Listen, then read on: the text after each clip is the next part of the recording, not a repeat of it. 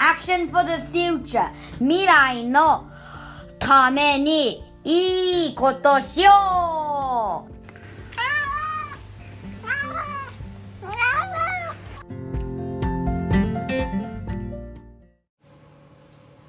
前回自給率を上げるために国産のものを食べるとか農業を盛り上げるとか話が出たよね。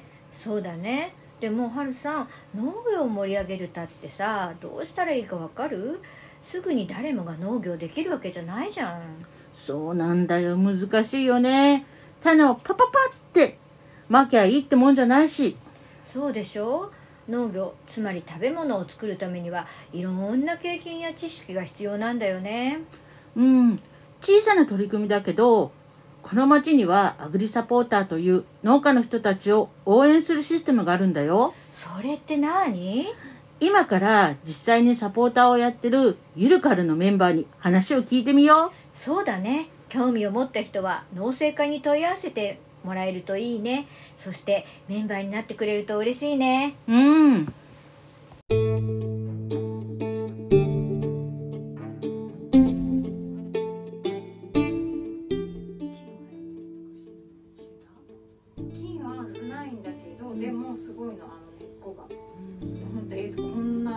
の根っこだよそうすごいあれなんだろうすごいですよね、なんかほんとね植物の力ってすごいね。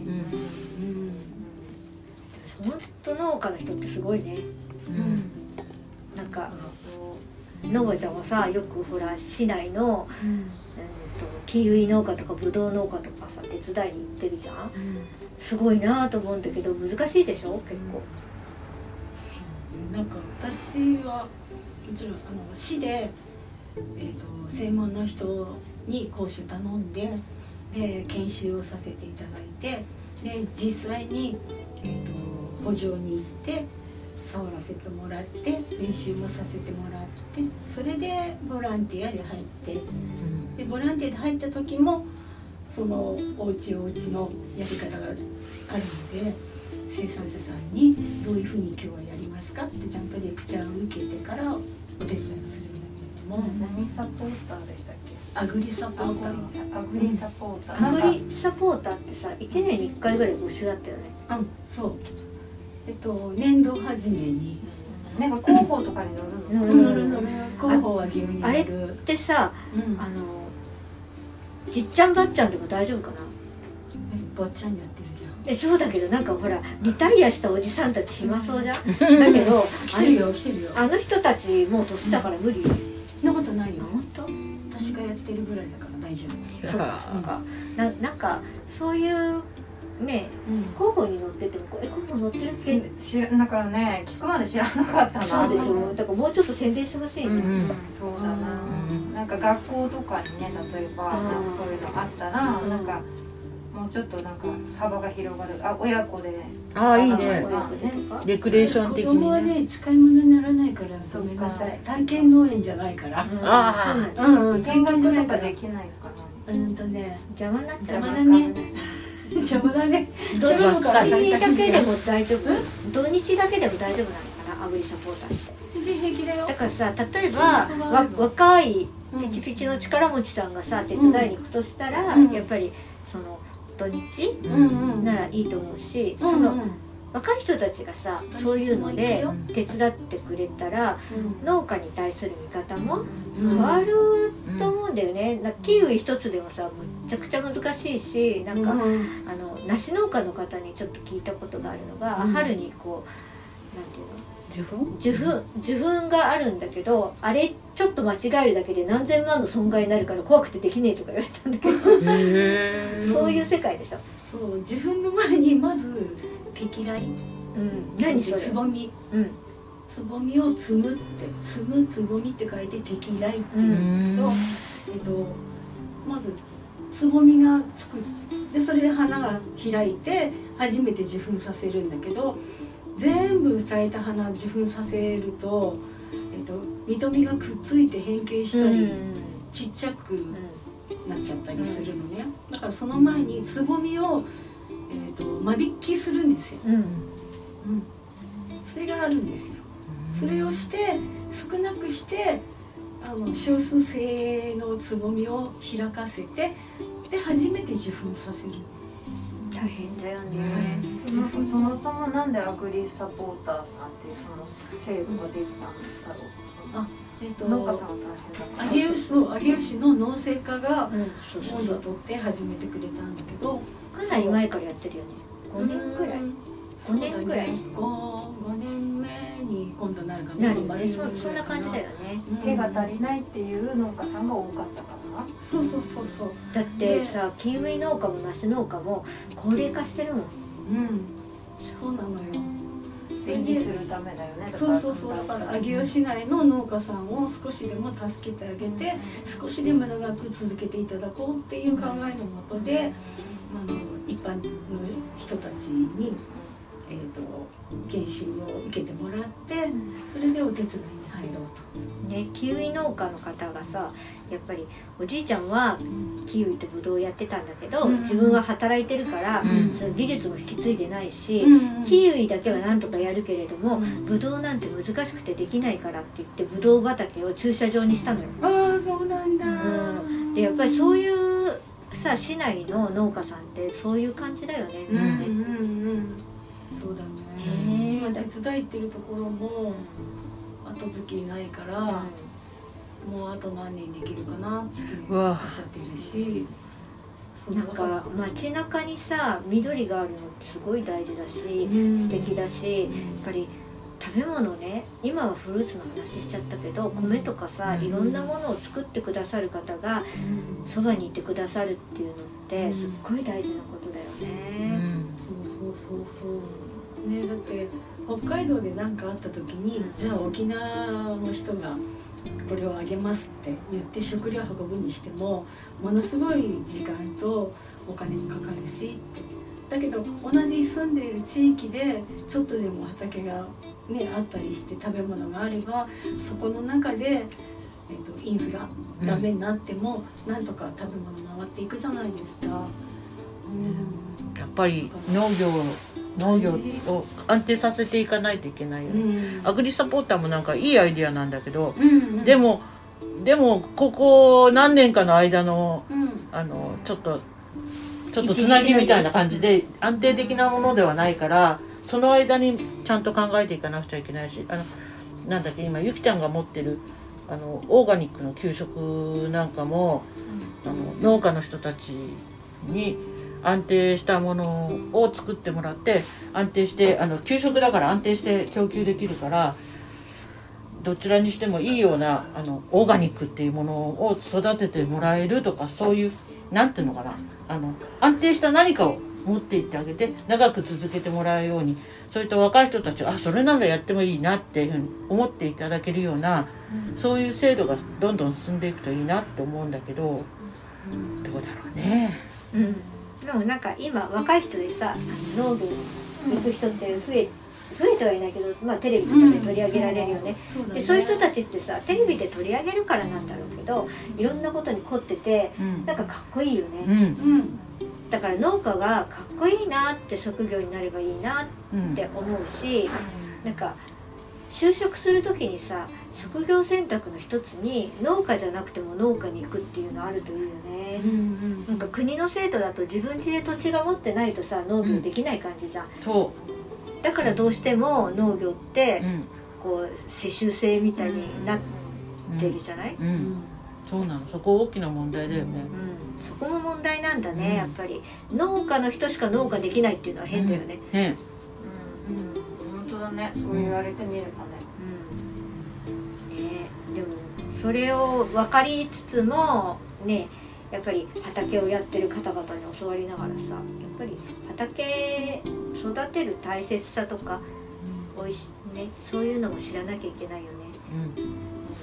やっぱりもっとね農家さんの収入が増えないとやっぱり若い人にね始めても3年とか経っていやだ脱サラして始めた人とかがやめようかなって言ってる、うん。そうなんかやっぱ金にならなくて、うん。子供がどんどん大きくなるのにつれてお金かかるからちょっともうやっていけないんだよなって、まあ、傍から見るとすごく人気そうなうん農家さんなんだけど、でもちょっとやっていけないって言って。なんかねもっとそまた制作に戻っちゃうけどさ、そういう私たちも買わなきゃいけないしうん。あの特売のものを買ってきて無駄にして捨てちゃうよりかは少しずつ大事に少し高くてもうん安全なもので安心なもので心を込めて作ってくださった生産者が分かるものを食べていかなきゃなとは思うん。うん。だけどね。うん。とにかくね国産のもの、うん、ほら日本季節によって、えー、と縦に長いし、うん。いろんなものは入ってくるけどあのまあとにかくなんだろう日本で国産のもの日本で作ったものを日本の人が消費していくっていうのが一番大事かなって思う。で今思ったんだけどさ私たちって今割とわがままだからわがままにさせられちゃったのかな、うん。一年中さきゅうりも食べられるしトマトも食べられるじゃない、だから旬のものっていうことを忘れちゃったじゃん、だけど旬のものじゃなく食べるっていうのはさ実はハウスを使ってたり、まあ、もちろん外でね天候に左右されるよりかは安定して作れるのかもしれないんだけどそこまでハウスしなくていいだろうと思うのは、うん。私が農業を知らなすぎ、いやそんなことないよだって、体にのためにもねうん。旬なものっていうそう。そう。夏野菜は体の熱を下げるとか水分を補うとかっていろんな働きがあってだから夏野菜夏に食べるものなんだよでそれを冬食べてどうする？って思そうそうなんだよね。体が欲するものを食べようよだよね。でもだいぶさそういうふうに体の声を聞けない私たちになっちゃってるような気もするんだけどさ。だけどやっぱりその旬のものを食べるっていうのは体のためにもいいし今さこんだけ電気代が上がってますとかさ、うん。エネルギーがとかって言ってるじゃん、うん。それで野菜の値段が高いうん。とか豚ちゃんの値段が高いとかああいうのって実はまあ輸入飼料の話もあるけどさ、こういっぱいね畜産の話に飛んじゃうけど集約型畜産でさ工場型畜産でさ、うん。なんでこんなに狭いところで一生終わらせるかわいそうな豚ちゃんや牛さんや鶏さんがいるんだろうっていうようなことになってるじゃない、まあ、それの方が安いから便利だからって。私たちも恩恵を受けてることは確かなんだけどでもそのためにものすごくエネルギー使ってるっていうことも少し見直さなきゃいけないのかな。ね、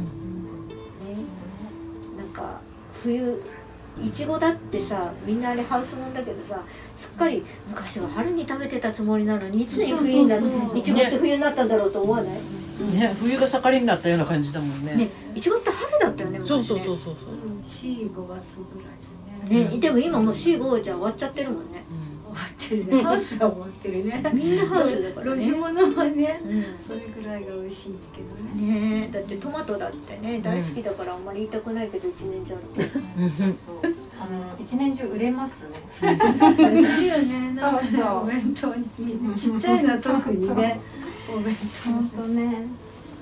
ね当ただ、ね。ハウスの中での作業って使う薬剤にもよるんだけれども作る人の体にも良くないのよ。ああなるほどね。密閉されたところでうん。いかに安全性が高いそんなに際どくない、えー、と薬剤を使ってたとしても自動で時間でポーンって巻くわけでもないからねあの例えばイチゴだったらイチゴの苗の様子をずっと見て回りながら薬を撒いたりとかするわけじゃない。でマスクしたりこう防除はしていてもあのやっぱり体には影響はあると思うんですよ。で、えー、とハウスの中ではなくてもみかんの生産者さんに聞いたんだけど昔はすごくあの薬普通に撒いて生産してましたと。で薬撒いた日は晩酌するとすぐ酔っ払うんだよねって言ってた。それだけ体に対してこう薬が撒いた薬剤が、えーなんていうの影響しちゃってるんだよねっていうのを身身をもって感じてでその薬剤をやめたっていう農家さんも知ってる。なんかね価値観を変えなきゃダメだね私たち。すっごくさもうなんか戦後の高度成長期の中でさ便利さうん。豊かさそれを求めてきて求めてきてっていうかその世の中の流れがさうん便利さと豊かさをガーっていったじゃない、でもある程度便利で豊かなところまでマックスで来た時にさ、ふと気が付くとなんか何にもない日本人に気が付いてさ、うん。で今すごい今の小中学生ってさ日本って豊かだと思ってないしなんか未来にあんまり希望を持ってない子たちになっちゃってるじゃない？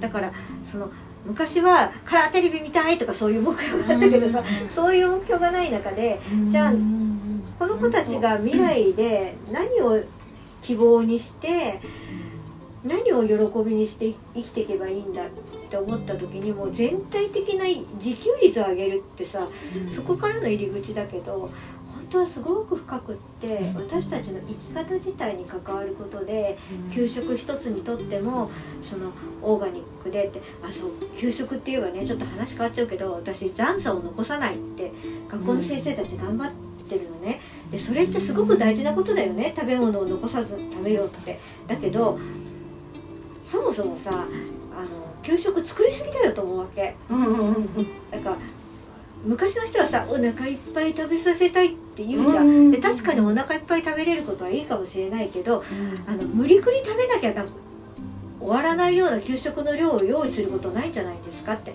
だから多少お腹いっぱいなら8分目になる量作ってさで8分目で食べて午後は寝ないぞってぐらいの量にしてさで給食は8分目っていう風にした方がいいんじゃないって思ったらそしたら「いうん。やでもね今ね貧困の子がいてね給食だけで栄養を取ってる子がいるからそんなこと言っちゃダメ」と怒られたんだよ。関係でもないよ子供食堂ねをやってるあなたはどう思う？ゆきちゃんそうやって言われたんだ私。一食でねでもねどうにかなるっていうことじゃないからね、ちょっとあの違うかなと思う。でも全国のさ学校で給食を8分目にしようって言ったらものすごくさ給食の量で変わってくるよね。うん。変わる変わる。でも牛乳はいっぱい飲もう牛乳ね。畜産農家大事だよ。ってなんか話聞いてるとさ泣けてくるよね。畜産農家さんの大変さとかさ、ね。なんかみんなもっとちゃんとね一次産業についてる方をさ尊敬しなきゃね。うん。そうだよどんなにねお金出してもねお金積んでもね作ってくれる人がいなければ食べられないんだから。ねそう。そうだよね。そこよ。まああちらからするとせっかく作っても売れなきゃね食べてもらえなきゃねっていう、まあ、そこでウィンウィンなんだよね。そこで同等の立場なんだよ。ななんだけどでもねやっぱりねなきゃ食べらんないし生きていけないんだよ。そう。だからやっぱりね国内でちゃんと作んなきゃダメなんだよね、国内でちゃんと作んなきゃいけないし、その大切さを大変さみたいのを分かったりするためにも自分たちで少し何でもいいからちょっと育ててみるうん。ってこと。で学校教育の中でもさ、そのさっき言ってたみたいに遠慮体験みたいのが入るといいなと思うし。そうそれ本当にね。ね。うん。じゃないとやっぱり農業が身近にならないからならないよねね、まあ、遠農まで最初行けないとしたってさやっぱり今さ学校って1年生でまあ育てやすさもあるんだろうけど朝顔次ミニトマト ヘチあヘチマ？それからホウセンカって続くわけですよ。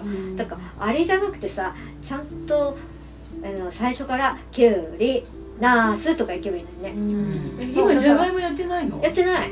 そうだからね植植木鉢でミニトマトとかだから、だからそのほらどっかちょっと近くの畑を借り,、借りるとかして、うん。みんなで作ったりすればいいのにう、ん。その特別支援級の子はなんか楽しそうに畑やってるんだけど、みんな一緒にやったらいいのに、なんかそうねやらせてもらってないまあ、あのちょっとつ特別支援の子とあの健常者と言われる子は多少目的に違うんだよね、うん。同じ畑にしてでもなんかお母さんたちの間でよくやっぱ特特別支援級のお母さんも、うん。あの話すんだけどみんなで一緒にうん。やりたいって、うん。そこを分けないで、うん。みんなで一緒にやりたいよねって、そうのか。分けざら分けざらる得得ないものもあるけどうんうん。やっぱり自然に携わるっていうことは理屈抜きで必要なことだしそういうので混ざってるっていうのは何か違ういい発見が出てくるから進められるといいよね。だって社会だってそうだもんね。ねど両方いるんだもん。だもんね。いろんな人がいるんだから、うん。そういうのが実現できるといいね。えー、じゃがいもじゃがいも植えてほしいな私。じゃがいもねじゃがいもいいね。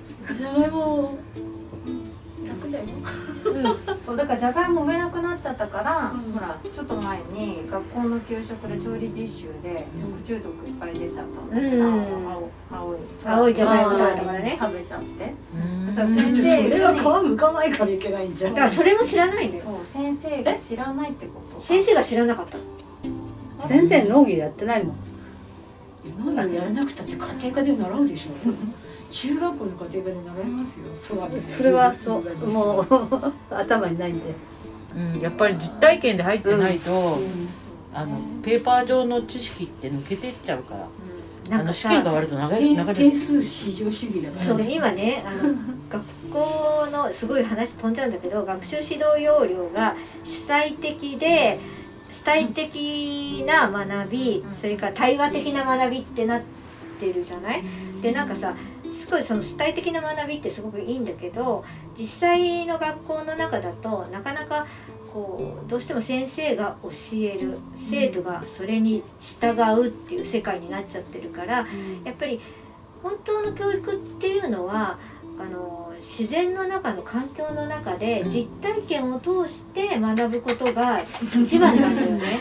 だからそういう意味ではその本当に自然で農業体験した中に虫と触れ合ったりそのギャーっていうことだって体験だしさ、うん。その実際に教科書でホウセンカはこうやって育ちますとかさ根はこうですとかさそんなもの茎がとかさそんなのやるよりかは、そういう知識あってもいいけどそれを実際に育ててあ体験するこうやるとね、うん。じゃがいもってなるんだなとかさそういう体験じゃないと体の中に入っていかない。能力、うん。なんていうの？記憶として残らない。